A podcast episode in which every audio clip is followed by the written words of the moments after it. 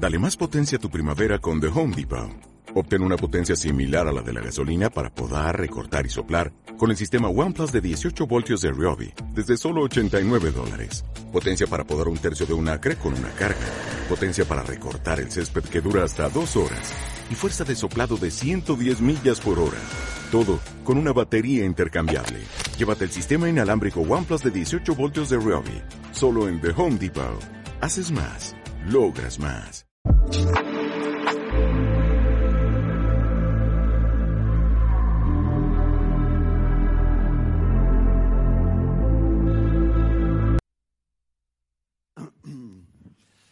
Hola, muy buenos días a todos. Me alegro que, que estéis aquí. Los que están por primera vez visitándonos, pues estamos contentos de verdad de que nos visitéis, que nos acompañéis en esta, en esta semana. Antes, antes de nada, queremos felicitar a Iván y a Esther que han contraído matrimonio esta semana.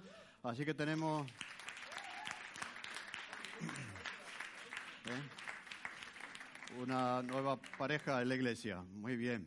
Vamos a, recordar que mm, la semana pasada dejamos a- al apóstol Pablo pues subiendo hacia Jerusalén cuando le habían advertido que iba a padecer, iba a sufrir y se iba a hospedar en casa de un tal Manasón que dice Lucas que era un discípulo antiguo. Eh, lo vimos la semana pasada, pero yo quería hacer algo hoy porque no quería dejar ese detalle pasar para pensar mm, quién es un discípulo antiguo. ¿A qué se refería Lucas? Mm, ¿Quién es un discípulo antiguo? Pues parece ser que Manasón se convirtió el día de Pentecostés, cuando Pedro estuvo predicando el Evangelio, y habían pasado como 27 años desde ese día hasta, hasta ese día en el que va a hospedar a, a Pablo y al equipo. Así que para Lucas, un discípulo antiguo es aquel que ha perseverado en la fe durante 27 años. Eh, no quiere decir que los que lleven menos tiempo en el Señor sean menos discípulos, pero yo no quería dejar eh, esta oportunidad para reconocer la fidelidad y la perseverancia de los discípulos antiguos que llevan más de 27 años en el Evangelio. Por favor, que se pongan de pie.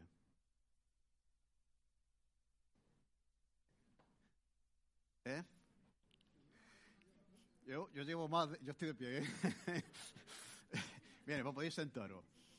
Eh, como digo, eh, igual hay personas que llevan, que llevan menos tiempo en el Evangelio y no pasa, y no pasa nada, ¿no? Pero, pero es, es un detalle muy interesante, ¿no? Que una persona haya perseverado tal como estaba la vida en aquel tiempo, como, como está la vida en este tiempo, que haya perseverado durante tanto tiempo y sin perder la ilusión, dice que va a hospedar en su casa a un grupo de personas. Es un grupo numeroso que están acompañando al apóstol Pablo a la ciudad de Jerusalén. Y entonces todavía sigue practicando la hospitalidad, la generosidad eh, a lo largo de toda su vida y también después de tener 27 años. Así que eh, quiero reconocer el- la, la fe, el compromiso, la perseverancia de aquellas personas que llevan ya un trecho, una parte importante de su vida ahí siguiendo al Señor y siendo fieles en, el Evangelio, ¿de acuerdo? Discípulos antiguos que siempre hay en las iglesias. Y a los nuevos, los que todavía no tengan 27 años en el Evangelio, pues bueno, pues adelante,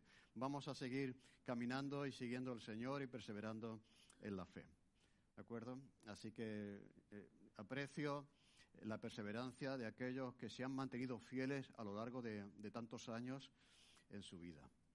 Muy bien, ya todos sabemos lo que va a pasar cuando Pablo llegue a Jerusalén, ¿no?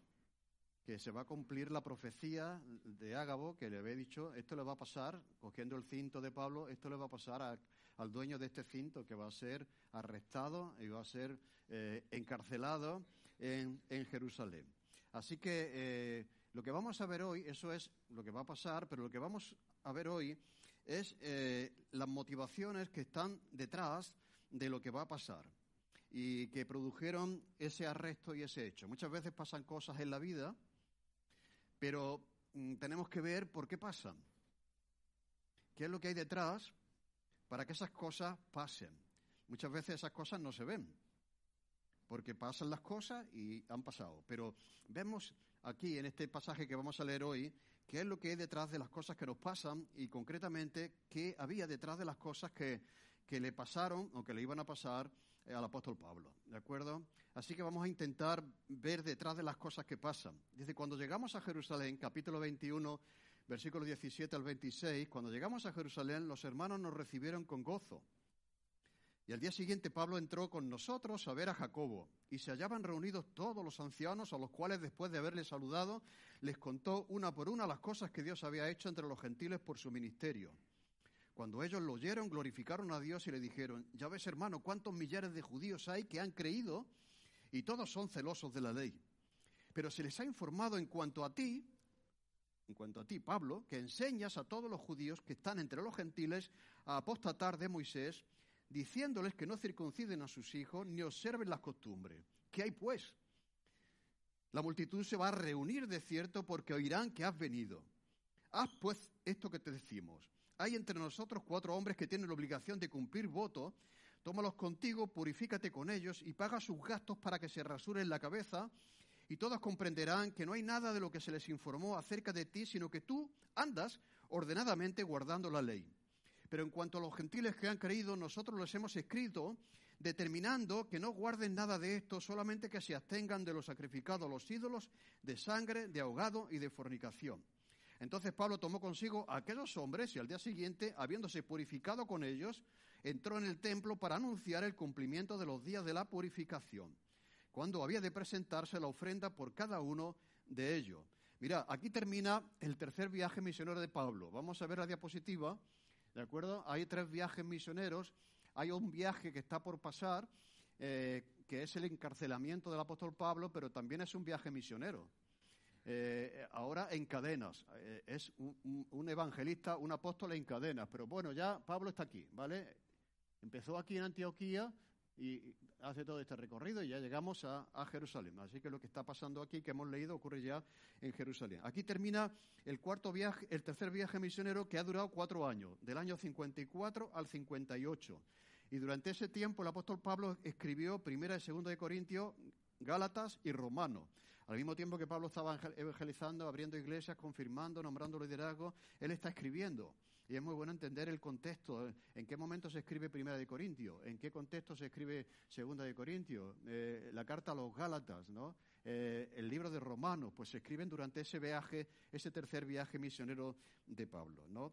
Y vemos aquí en este, en este relato que nos hace Lucas, que está recogiendo todos los datos históricos, en primer lugar que hay un encuentro del apóstol Pablo con los hermanos, con los creyentes, con la iglesia de Jerusalén. Es algo que vamos a ver que él ha hecho siempre buscar siempre la comunión eh, de los hermanos. En segundo lugar, hay una reunión con los líderes de la iglesia de Jerusalén, al día siguiente. Al día siguiente de, este encuentro mm, con los hermanos de la iglesia de Jerusalén, se reúne, como hemos leído, con los líderes de la iglesia de Jerusalén. Vemos también que va a producirse un arresto que está, está por pasar, lo vemos la semana que viene, y vamos a ver también que Pablo se enfrenta a, cinco juicios.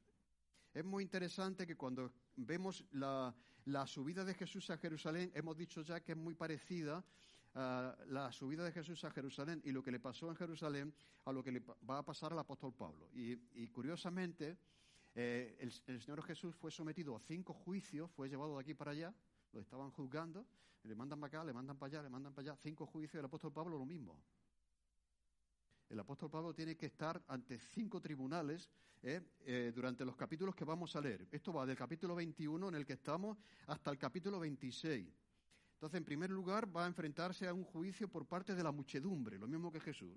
La multitud gritaba, crucifícale, crucifícale, y ya se va a enfrentar aquí, lo vemos la semana que viene, al juicio de todos los que saben que Pablo está en Jerusalén y le tienen en gana. Así que se reúnen, ¿de acuerdo?, para, acusarle. El primer juicio ante la gente, ante la multitud.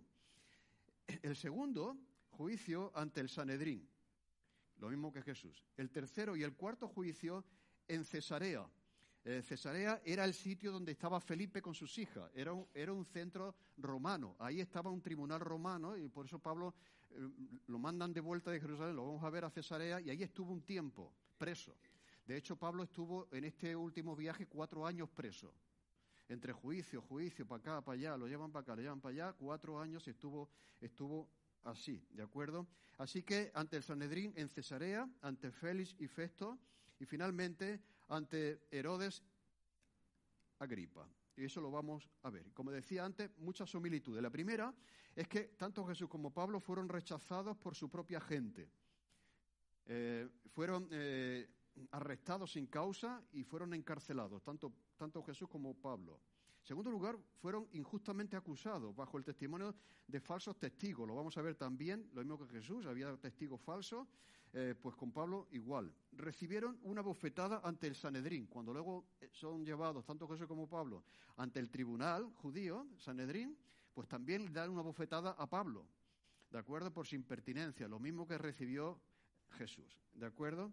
Eh, en cuarto lugar, fueron víctimas de confabulaciones secretas de ahí, de un sector de la sociedad judía, lo mismo que Pablo con Jesús. Escuchan los dos, tanto Jesús como Pablo, gritar a la multitud, uno crucifícale y a otro que le maten a Pablo.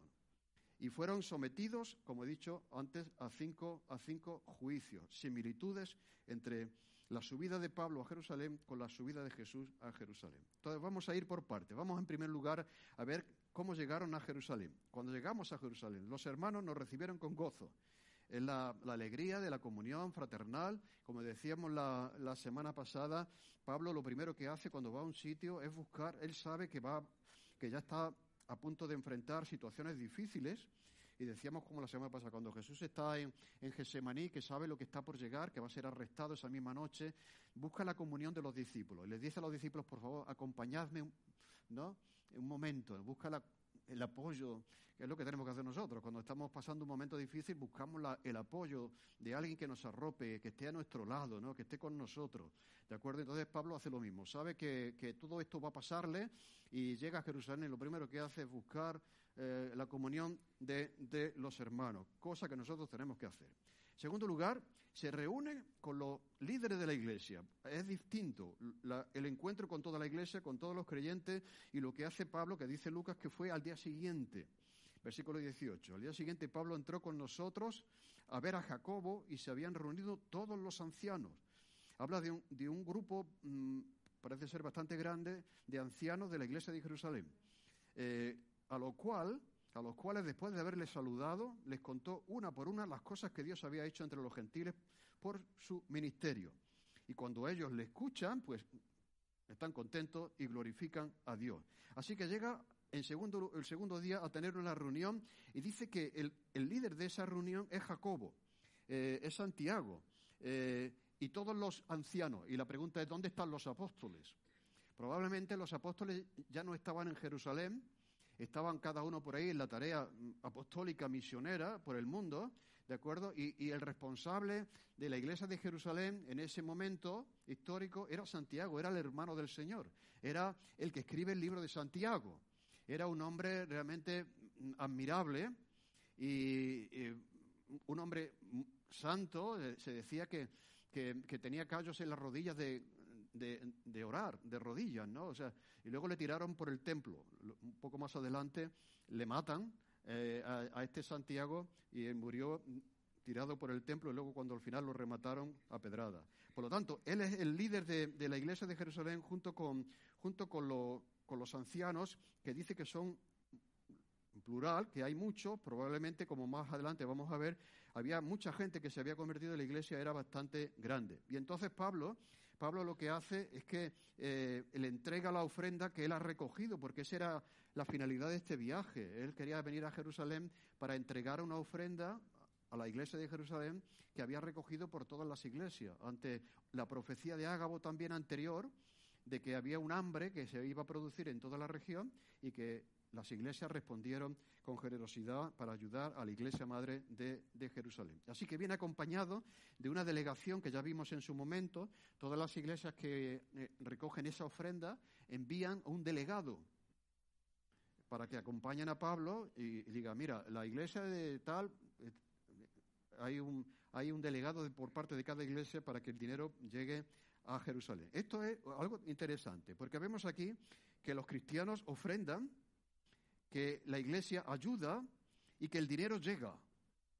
Y que el dinero llega. Y es una manera mm, responsable de decir, mira, queremos que, que, el dinero llegue a su destinatario y van hermanos responsables de cada iglesia para asegurar que, que esto va a llegar a manos de aquellos que lo necesitan. Así que eh, ellos se sentían, todas las iglesias gentiles, se sentían agradecidas por el bien espiritual que habían recibido de la iglesia de Jerusalén, aunque eh, Pablo no era exactamente de la iglesia de Jerusalén, era de la iglesia de Antioquía, pero ellos se sentían deudores a los judíos por, por, todo por todo lo que significaba el judaísmo para, para, para, el mundo, para ellos, y entonces respondían de una manera material, respondiendo y agradeciendo un, beneficio espiritual. Ellos reciben un beneficio espiritual de conocer al Mesías eh, que viene de los judíos y ellos responden de una manera material, pues ofrendando y ayudando, en este caso, a la iglesia que se encuentra en, necesidad. Así que ese es el propósito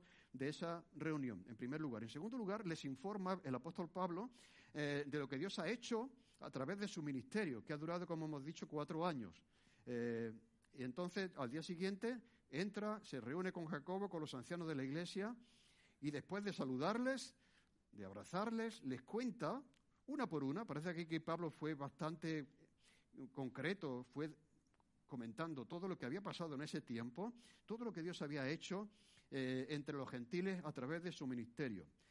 Tuvo que ser tal, tal exposición y tales noticias que todos los que estaban escuchando, que no habían estado presentes, pues dice que se alegraron mucho y, glorificaron al Señor por lo que por lo que él estaba haciendo a través de ese de ese siervo Pablo y a través de ese, de ese viaje misionero.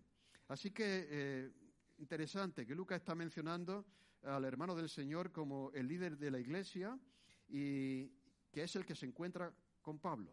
Y como decía, pues probablemente, es raro que no aparezcan los apóstoles, pero lo, más probable en una reunión tan importante como esa es que ya no estuvieran en Jerusalén, sino que estuvieran dispersos.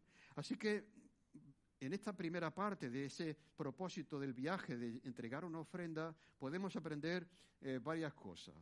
Es importante eh, que seamos generosos con aquellos que nos bendicen, con aquellos que nos hacen bien, y que se use ese dinero de manera responsable o sea, que haya personas responsables que se ocupen de esa, de esa función, de que el dinero llegue. Y es también otra cosa que podemos aprender, que es importante que los misioneros informen y den cuentas a la iglesia eh, que, que, le apoyan, que le envían, ¿de acuerdo? Que, no vaya cada uno por libre, sino que salen de una iglesia y, y Pablo vuelve e informa a esa iglesia de lo que ha hecho, de lo, que ha conseguido por el Evangelio, ¿de acuerdo? Y el resultado, cuando las cosas se hacen de esa manera, es que todos se alegran y glorifican a Dios por ello. Se alegran porque la iglesia gentil es generosa y se alegran también por, porque la iglesia gentil está creciendo y está creciendo mucho. En cuarto lugar, Pablo lo que hace es eh, escuchar, una vez que él informa, pues a él también le informan y entonces escucha eh, lo que está pasando en Jerusalén. Él, está anunciando lo que ha pasado por toda esa región y ahora ellos le dicen lo que está pasando en Jerusalén. y le dijeron, ya ves hermano, cuántos millares de judíos hay que han creído y todos son celosos de la ley. ¿Acuerdo? Esto es algo que estaba pasando ya en Jerusalén. Probablemente Pablo le dice, hay millares de personas que se han convertido y se han integrado en las iglesias gentiles por toda esa región que hemos visto, pero ellos le dicen, pero al mismo tiempo, eh, al mismo tiempo hay miles de judíos, lo cual quiere decir que la iglesia de Jerusalén tenía que ser, Jerusalén y, todos los alrededores tenía que ser una iglesia multitudinaria, con muchísima gente, porque habla de, millares, millares de judíos que también han creído en el Evangelio. Y todos ellos demuestran un celo por la ley, ¿De acuerdo? Así que Dios está obrando en los dos sitios. Pablo, millares de gentiles se han convertido y ellos le dicen, millares de judíos también han creído en Jerusalén. Así que lo que vemos también aquí detrás es que hay dos tendencias dentro del cristianismo en ese momento.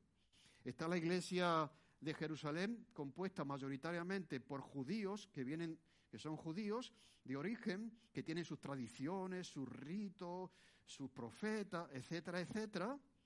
¿De acuerdo? Y por otra parte, la iglesia gentil, que no sabe mucho de quién es Moisés, que no sabe mucho, ¿me entendéis? Son gentiles que viven en, viven en Grecia, que no saben de la tradición judía, ¿de acuerdo? Y hay una iglesia gentil que, que, también está al mismo tiempo creciendo.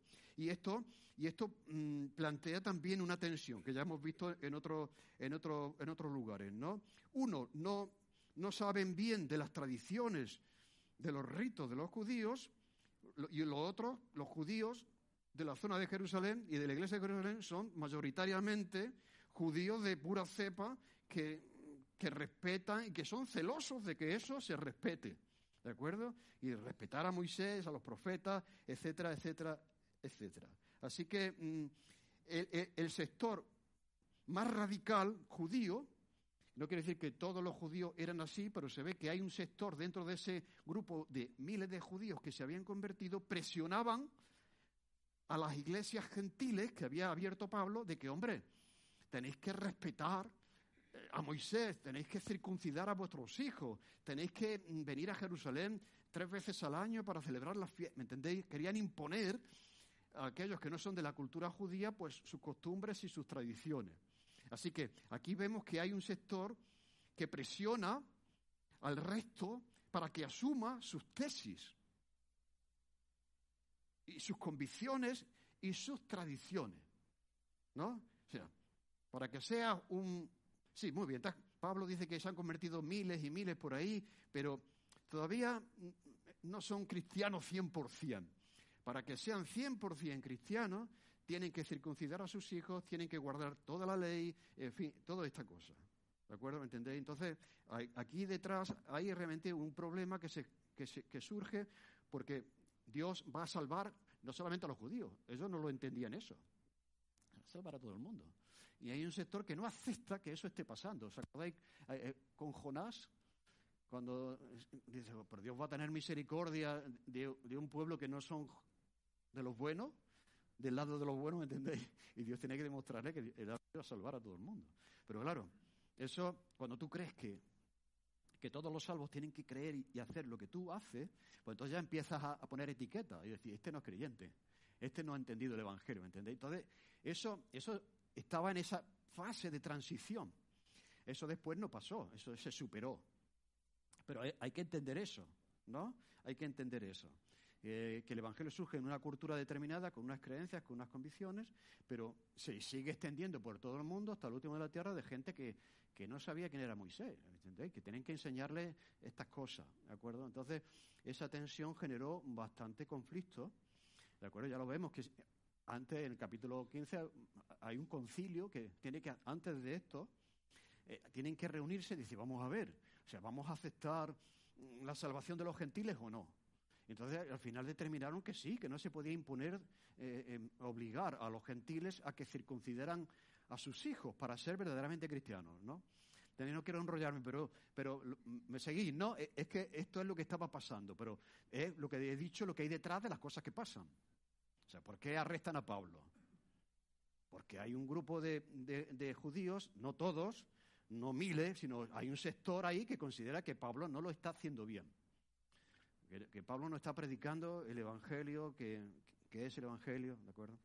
De acuerdo, todo eso. Entonces, em, em, dice aquí el versículo 21 que eh, Santiago y los ancianos le dicen, le dicen a Pablo, y a los que estaban con él, pero mayormente a Pablo, pero se les ha informado en cuanto a ti, que enseñas a todos los judíos que están entre los gentiles a apostatar de Moisés diciéndoles que no circunciden a sus hijos ni observen las costumbres. O sea, se les ha informado en cuanto a ti. Y la pregunta es, ¿quién, quién era ese? ¿Quién era el que venía a hablar con Santiago, con los ancianos, y el que se reunía con los judíos que no tenían problema para decirles, oye, que esto no me parece bien? ¿Quiénes son los que informan a los que entienden bien lo que Dios está haciendo, de que eso no está bien. No lo sabemos, pero sabemos que hay un grupo ahí que, está haciendo eso. Y cuando vemos lo que Pablo realmente estaba haciendo, Pablo no estaba haciendo nada malo.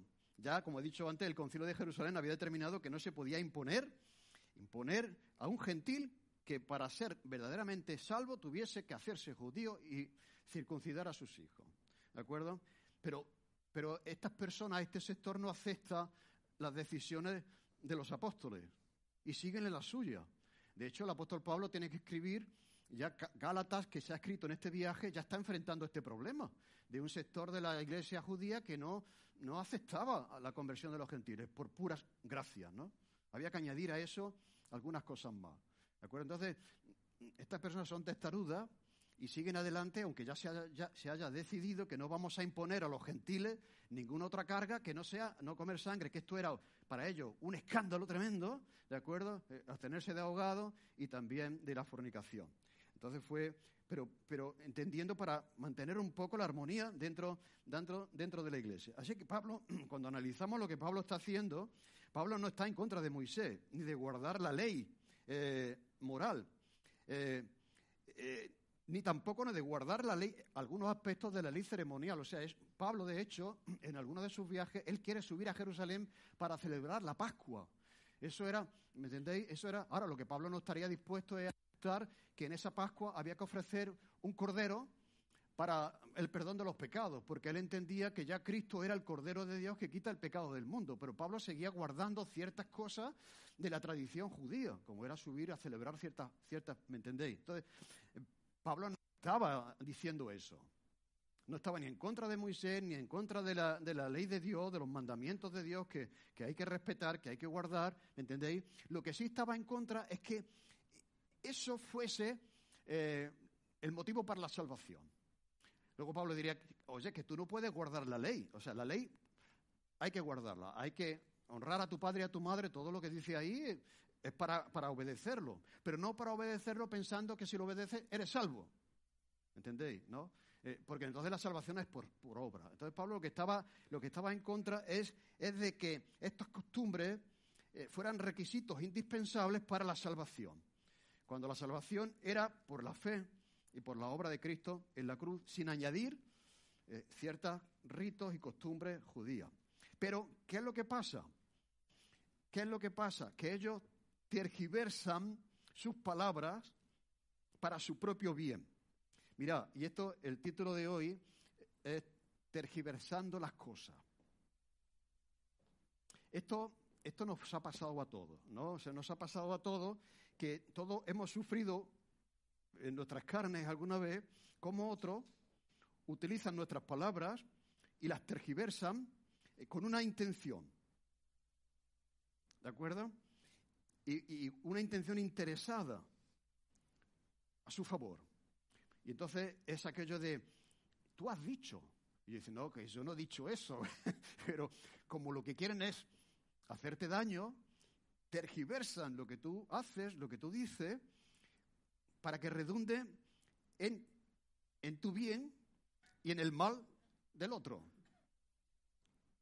Tergiversando las cosas entonces, lo que, lo que dicen es, enseña en, en primer lugar, Pablo está por ahí enseñando a los gentiles que apostaten de Moisés, que no circunciden a sus hijos y que no observen las costumbres judías. Además está aquí, está recogido, veis, en el texto, eso, ¿no?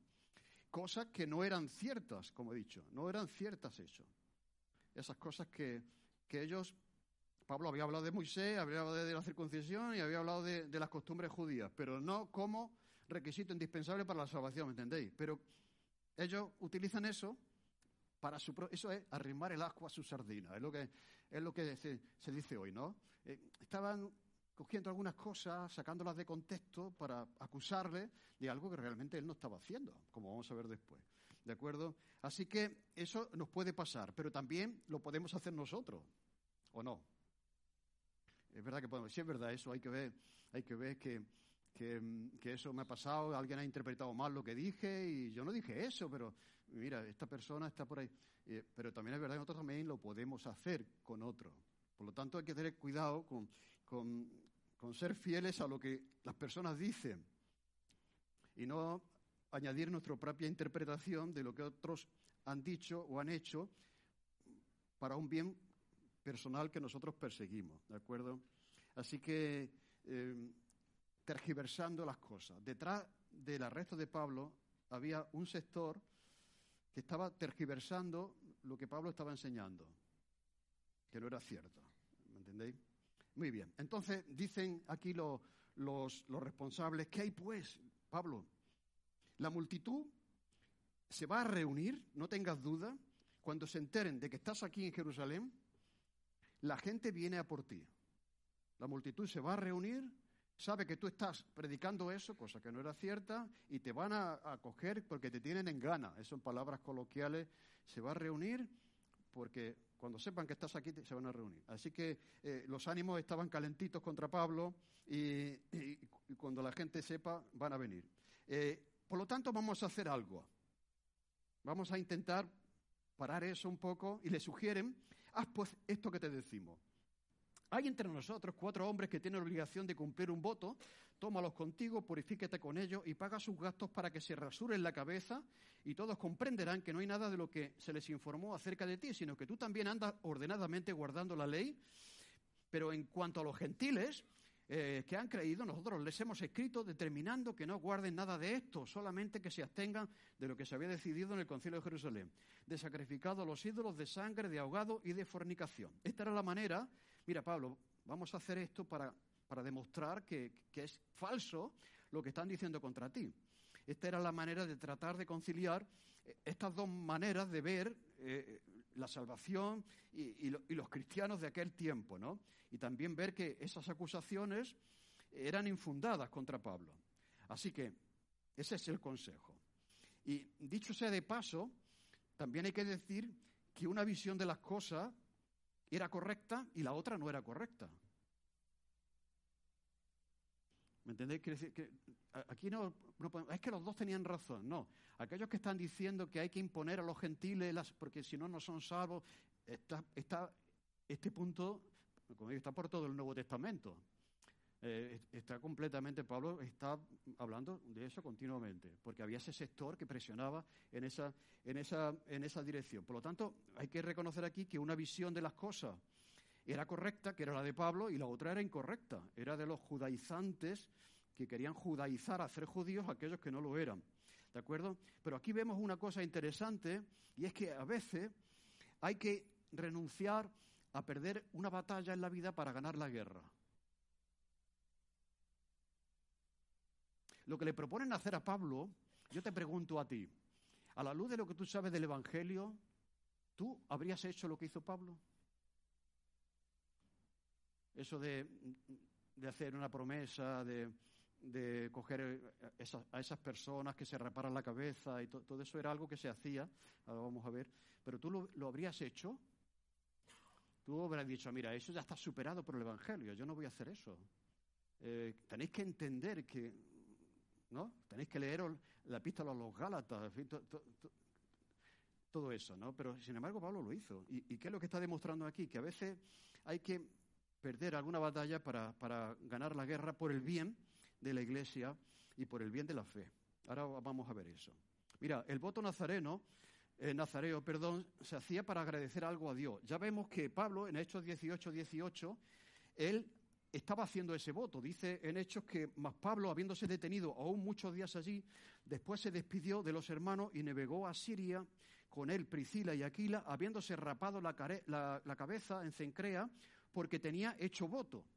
O sea, Pablo eh, le están acusando incorrectamente. De hecho, esto que le piden que haga Pablo ante la vista de los judíos ya lo había hecho él.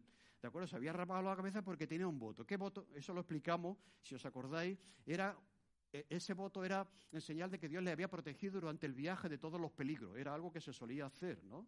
Hacer ese, acto. ¿En qué consistía? No comer carne ni beber vino, dejarte el pelo largo, ¿de acuerdo? Y entonces, pues, al final eh, dejarse crecer el cabello, eh, abstenerse de comer carne y vino durante 30 días y al final de ese tiempo se ofrecían sacrificios al Señor a, través del sacrificio de, algunos animales y se rapaba la cabeza, perdón, se rapaba la cabeza y el pelo, porque como, como, se había dejado crecer el cabello durante 30 días, el pelo era largo, el pelo se ofrecía junto con los sacrificios.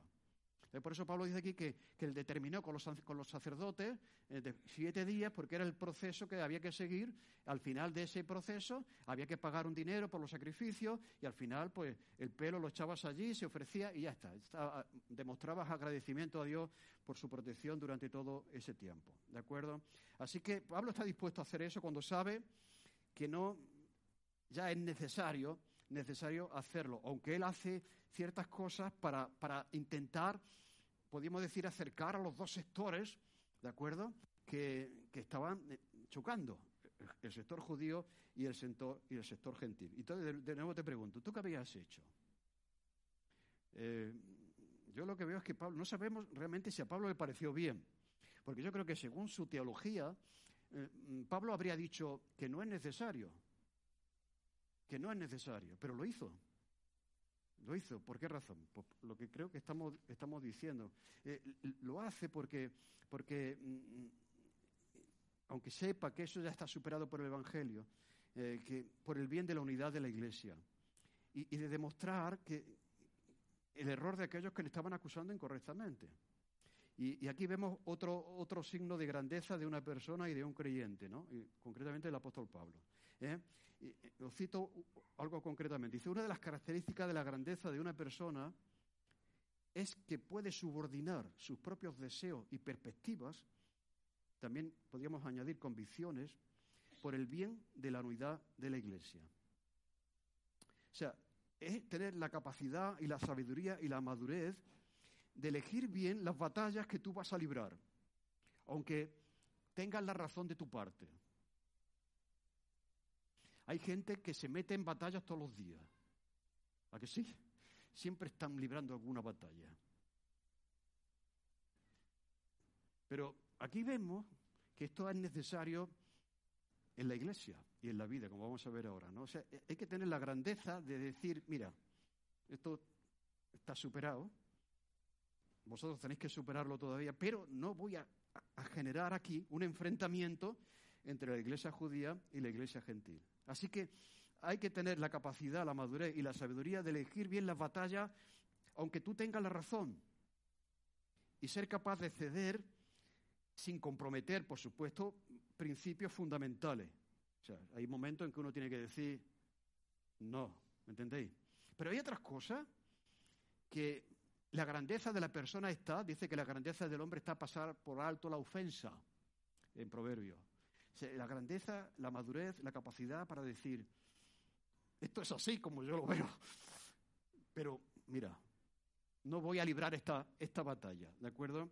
Y, yo creo que esto es muy necesario, muy necesario, hay un principio detrás también de todo esto, lo que hace Pablo, al hacer eso que él consideraría que no era necesario hacer, de su grandeza para mantener la unidad de la Iglesia.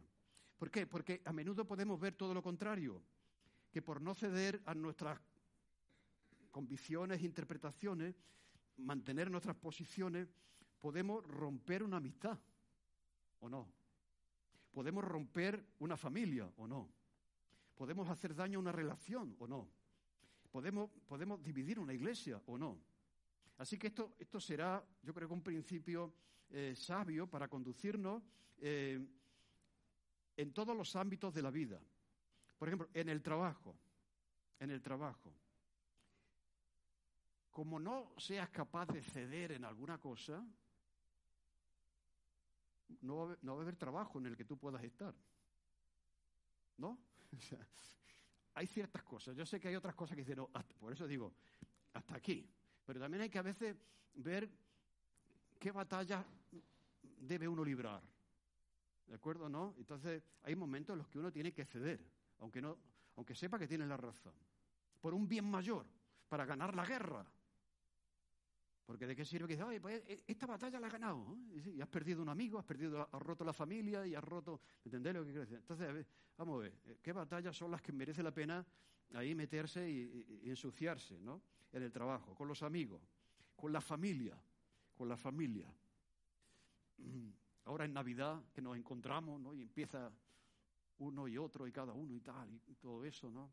Esto es como, esto es como, como esto, ¿no? Es como una las relaciones son como, como una cuerda. Una, una, cuerda que está bien, bien liada, ¿no? Bien.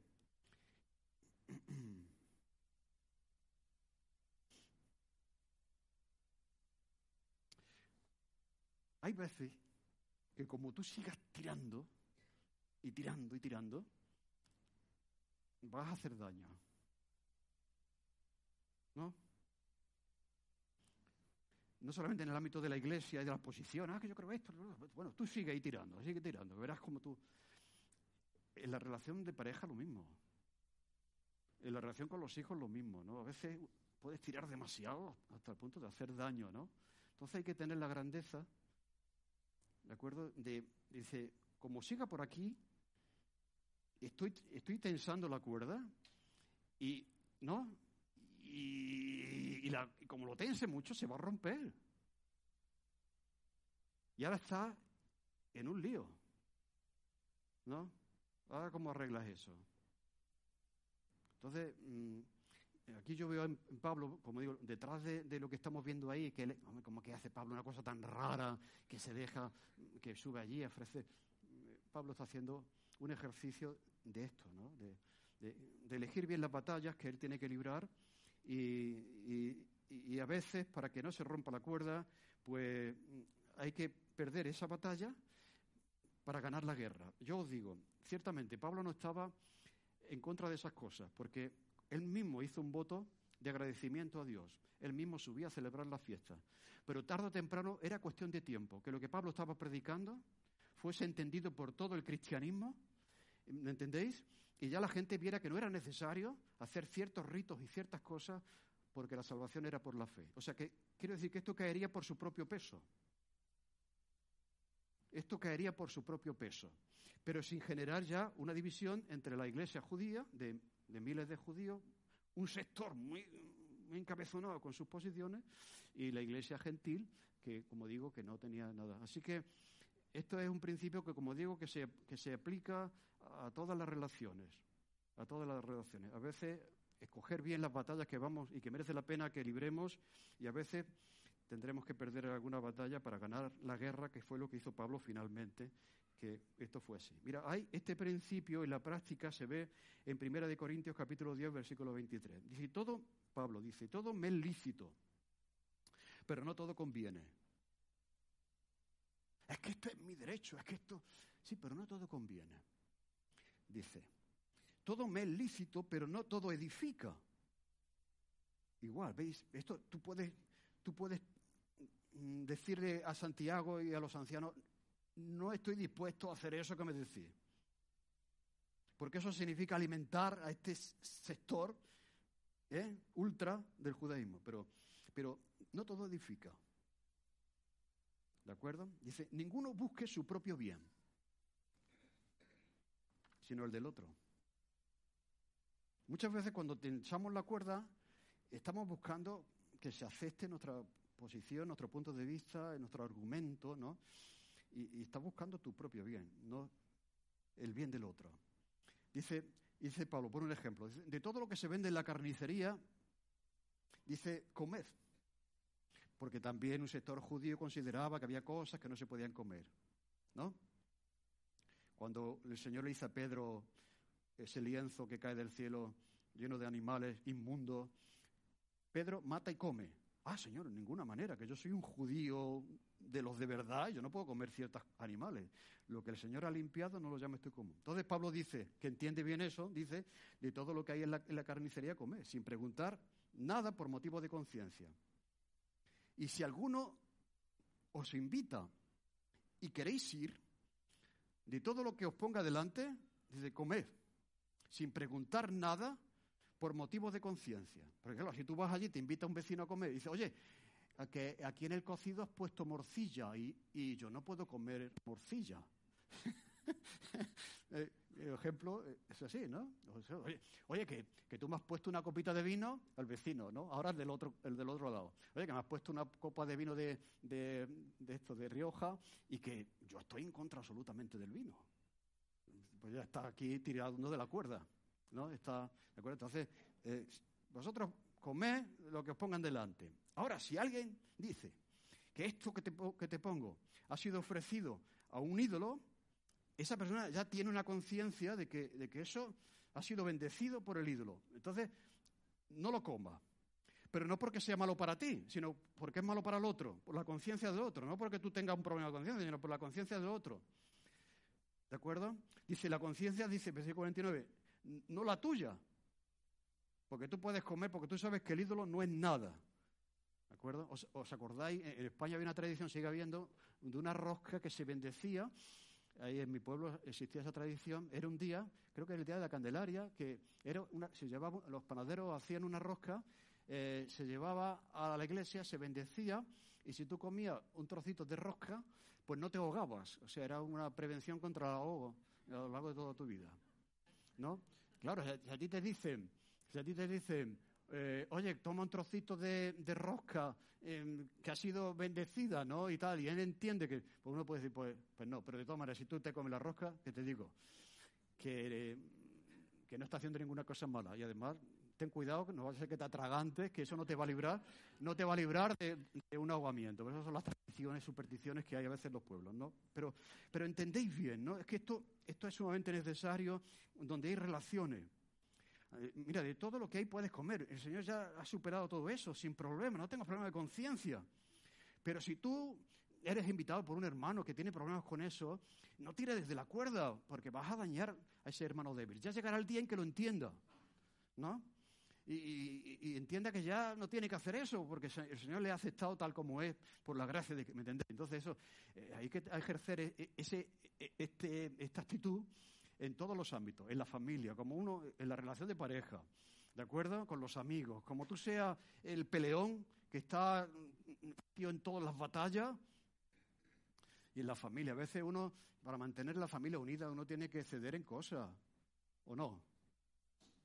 Porque es que si no la valía, se lía y al final rompe todo eso. Pues eso, es lo que hay detrás de las cosas que nos pasan. ¿De acuerdo? Entonces, para terminar, podemos decir que aprendemos varias cosas en este pasaje importantes para conducirnos en nuestra vida y en la iglesia. En primer lugar, que la iglesia es generosa y, sostiene las necesidades de otras iglesias que están en necesidad y usa de manera responsable el dinero de esas ofrendas. En segundo lugar, la relación y la información que es necesaria para todos aquellos que son misioneros, líderes para con la iglesia de donde proceden. También, en tercer lugar, del daño que puede hacer la tergiversación por parte de otras personas que, que usan tus palabras, que no has dicho realmente eso para su propio bien, para causarte un daño y, en tu contra. Así que, mm, otra cosa que podemos aprender. De la importancia de hacer también todo lo que sea necesario, como ceder, renunciar a ciertas cosas, a nuestras opiniones, a nuestros derechos, sin comprometer nuestros principios, ¿de acuerdo? Sin comprometer ciertos principios para mantener la unidad o un bien mayor. A veces hay que decir, como yo, lo más importante aquí es el bien mayor. ¿Entendéis? Entonces, no tu bien, sino el bien mayor, tener esa capacidad de hacerlo.